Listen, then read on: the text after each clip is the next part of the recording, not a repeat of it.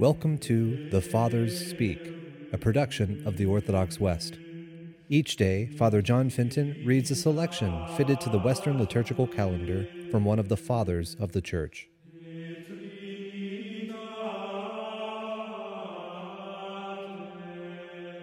From a catechetical instruction by our Father among the Saints, Cyril of Jerusalem.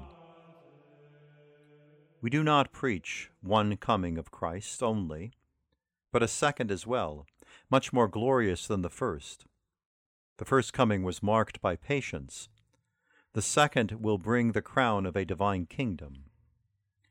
In general, what relates to our Lord Jesus Christ has two aspects. There is a birth from God before the ages, and a birth from a virgin at the fullness of time. There is a hidden coming, like that of rain on fleece, and a coming before all eyes still in the future. At the first coming he was wrapped in swaddling clothes in a manger. At the second he will be clothed in light as in a garment. In the first coming he endured the cross, despising the shame. In the second coming he will be in glory, escorted by an army of angels. We look then beyond the first coming and await the second. At the first coming we said, Blessed is he who comes in the name of the Lord. At the second coming we shall say it again. We shall go out with the angels to meet the Lord and cry out in adoration, Blessed is he who comes in the name of the Lord. The Saviour will not come to be judged again, but to judge those by whom he was judged.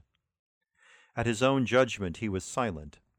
Then he will address those who committed the outrages against him when they crucified him, and will remind them, You did these things, and I was silent. His first coming was to fulfill his plan of love, to teach men gently by persuasion. This time, whether men like it or not, they will be subjects of his kingdom by necessity.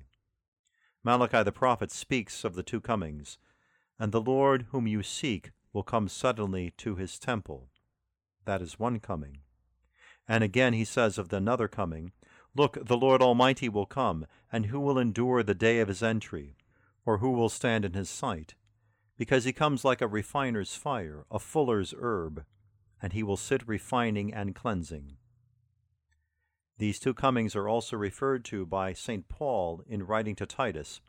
The grace of God the Saviour has appeared to all men, instructing us to put aside impiety and worldly desires, and live temperately, uprightly, and religiously in this present age, waiting for the joyful hope, the appearance of the glory of our great God and Saviour Jesus Christ.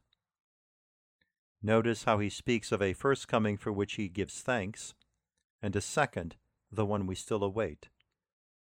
That is why the faith we profess has been handed on to you in these words he ascended into heaven, and is seated at the right hand of the Father, and he shall come again in glory to judge the living and the dead, whose kingdom shall have no end.